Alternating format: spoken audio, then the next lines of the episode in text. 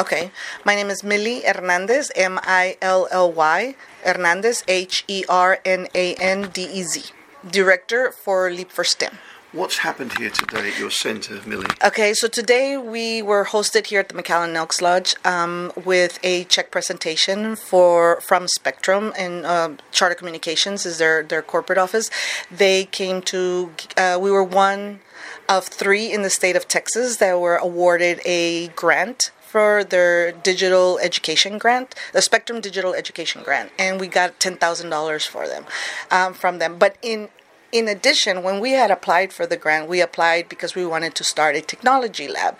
So, in addition to you know the monies, they also uh, donated 30 laptops for us to be able to develop this technology lab, which is now not only giving us the opportunity to work with the robots that they also funded, you know, to be able to purchase, but give us an opportunity to expand our services to like homework, after school homework assistance, uh, opportunity for anybody that needs to learn more about the di- digital literacy. They just want to get more of the skills and the technology. So that is what is happening today. So, for the uninitiated that may not have heard of Leap for STEM, tell us about your nonprofit. Okay, so Leap for STEM is a small nonprofit that we started in 2018, and the whole purpose was basically to promote STEM education. We saw the need in the valley. We, you know, we really wanted to make sure that we did an impact. We saw how the kids were really hungry for that opportunity, and so we just wanted to do our part and you know make that impact in in a small way, but you know we wanted to do it. And so um, we've only been around for a couple of years. It's not very big it's small we're just getting started but you know we have made an impact in the last couple of years with summer camps that we host in the summer here at the mcallen elks. And they're all inclusive camps uh, we also do private camp for south texas juvenile diabetes association which is only uh, type 1 diabetic kids so it's about 50 to 60 kids. So it's it's a really worthwhile um, program that we have thanks to our small nonprofit. And we're a small group of board of directors, but we have our hearts in it, and this is what we are giving back to our community. And of course, it, when you tell me that you, you launched in 2018, that's that tells us that you started before COVID, and then COVID, COVID just accelerated everything. And and what you had been thinking that this community needs better STEM education, after COVID, and people couldn't get to work, couldn't get to school, the need was obviously greater. Everybody mm-hmm. realized how important this was. That is correct. We had to expand that because obviously I was actually at the time working with the school district, and it was a change for me to have to balance not only my work at home but my kids at home, and it was very difficult for my kids to even get onto the online and you know doing the classes. So I can see that there was a very big need also in the digital literacy, you know, developing those critical skills and the technology skills to be able to to you know survive, you know, during COVID. And now after COVID, you know, it's just growing. The little ones are that were during COVID. Not only do they still need that that digital literacy, but they also know, need that social, emotional, um, you know, skills because they need to learn how to socialize with the kids now because they were all stuck behind a computer at home and stuck at home, right? So now this is giving us that opportunity to to not only do STEM education but also uh, promote and and uh, push the digital literacy for the kids in the valley. So um, I know I remember reading a few years ago where the MSA in McAllen, the MSA in Brownsville, the MSA in Laredo were like right at the top mm-hmm. for the digital divide. We had we were the least wired. Mm-hmm. Is it still bad in your in your estimation, or are things getting better? In my estimation, there is still a big need, and I think we're we're doing we're moving forward and we're doing strides to try to to you know to remedy this digital divide, right? But it's still there. We're probably maybe a little bit farther than the beginning stages, but it is still an issue, you know, specifically because we have a lot of rural areas in the valley, and you know I worked for PSJ ISD at the time, and I can tell you that it was very difficult for those kids to get internet. So what they were doing, they were providing buses with you know internet access and would put them out in the in the community in the rural area so they were able to be able to log on to school. So now you know we're moving forward. We actually surpassed that challenge, and now you know um, cities like the city of Pharr that is really working and motive you know pushing forward in that that initiative. Um, so we are still in a big need. We are probably like I said a little bit farther than the beginning stages, but there's still a huge need in our area. So we should tell uh, the listeners that the Elks Lodge is in South McAllen, and I'm I'm going to say that's important because we interviewed Mayor Villalobos uh, um, earlier this year when he had his State of the City, and he said in North McAllen things are pretty good. I mean, people have got access to the internet at reasonably good speeds, but he said on the south side during during COVID, like you say, they, they had to send the buses out with a hotspot on top of the buses. Therefore, the parents would drive their kids to wherever the buses Mm-hmm. are, and they would do their homework in the car and things like that. It, he, he painted a very poor picture That is correct. of how bad things were in South McAllen. Right. So and you're here. I am here in South in the south side of McAllen. I am actually I was raised in the south side of McAllen. So to me it's one of the important things of why I'm in this area to try to you know to provide these opportunities for the kids because we see the need. I grew up with the need. I saw the kids that were here. I have you know cousins and and um, nephews that are live in the south side and I saw during COVID the issues. So one of the things yes you're absolutely right. Um, Mayor Villalobos you know talked about this in, in terms of we we I'm originally like I said from McAllen and it's kind of we always say oh well, the north of McAllen has everything the south side is kind of lagging. So we're hoping that the small impact we're doing out of here with the McAllen Elks is going to help the south side McAllen. So you know we we are looking um, to want to help the kids here uh, um, and make sure that there's an opportunity. This is why we were interested in wanting to start a technology lab that there were resources for these kids to be able to um, to be able to to use if they need so if they need it. So, is it fair to say you're because you're in the middle of South McAllen, you're at ground zero here for, for improving the digital divide? Um, I I could not really want to say because I don't want to get in trouble that I said, but the ground zero. But we are in the beginning stages. I mean, the south side does need a lot more help. We are closer, of course, also closer to the border. Actually, in this area, on the, on the south side of McAllen, um, you know, Hidalgo County, Hidalgo, Texas is not too far, and then we've got the border to Mexico, right? Um, so obviously, we we we just have a very big need. The good news was that Michelle Mm-hmm. uh, Rivera from the city of McAllen, the assistant Yes. city manager, was here. Yes. So she will have learned about your group. Yes, she did, and she thought that what we were doing was excellent. We told her we were one of the best kept secrets in in McAllen. We're here in the South Side, and she was very excited. She saw the the the, the kids, the the engagement of the kids, the the happy faces. She thought that we were doing an excellent job. So we were grateful that she was here to be able to see it firsthand. I know that the mayor was not able to be, but he did make sure that he wanted to send somebody to support these, you know, and support our small nonprofit and show, you know, what we're doing um, for his for his city. So potentially, could you build upon this grant um, uh, donation from Spectrum?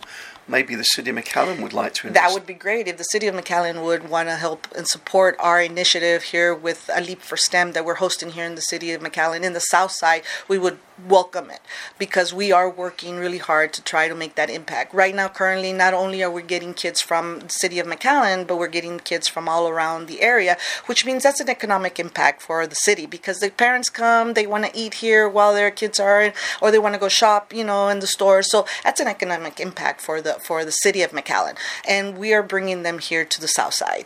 And not only are we doing that opportunity, you know, the homeschooled uh, organizations that are here in the city of McAllen, they're looking for opportunities because they don't go to school, and they want an opportunity for some STEM education or some digital literacy. And this is the opportunity we're getting, and we're doing it in the South Side. So, if the city of McAllen asked you um, to tell to tell them, the leadership asked you, well, what do you do for the students? You know, you know run through some of the key points, the, the key um, initiatives you have in Leap for STEM to help educate the students, um, you know, on digital skills. Yeah, so one of the things that we want to make sure is that we want to get these kids really engaged and interested promoting the STEM education because you know there's a very big need. There is, um, you know, uh, specifically in the females, in the women, in, women in engineering. But we are wanting to make sure that everybody gets that um, impact. So we're all inclusive because not only are we working with the regular kids, we're also working with the special needs kids.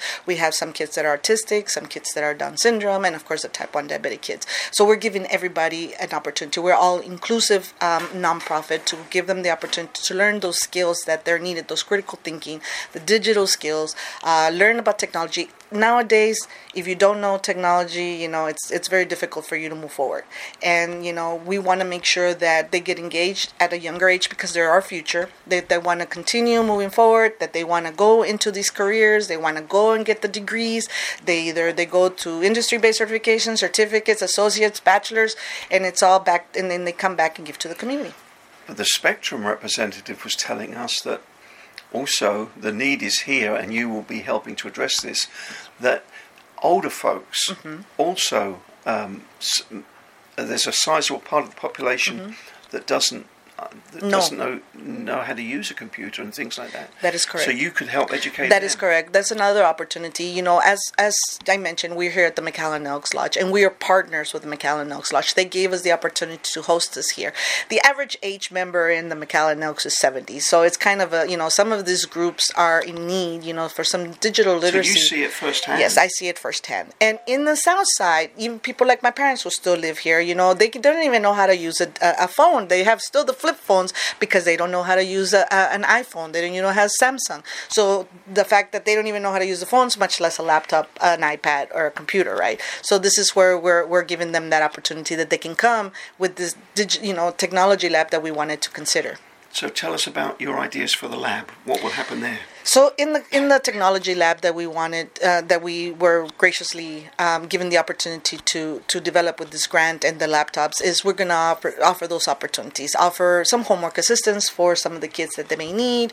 Um, just if they just want to come and learn, you know, the adult learners if they want to come and learn about how to use a computer, you know, we are we have applied for another grant with the Spectrum because they invited us to apply again, and hopefully we get it. And it's up to about fifty thousand dollars. But you know, we're actually asking for more to be able to actually hire somebody that can actually run the after school center for us, or give the opportunity for um, you know for adult that wants to come in and they just want to learn that we can teach them. So that that technology lab and the fact that they're laptops, they're movable, right? We can go, but we want a center place where where where we can host everybody. And thankfully, here the Elks are giving us that opportunity, and the South Side is one of the best places that you know need this assistance, and this is why we're here.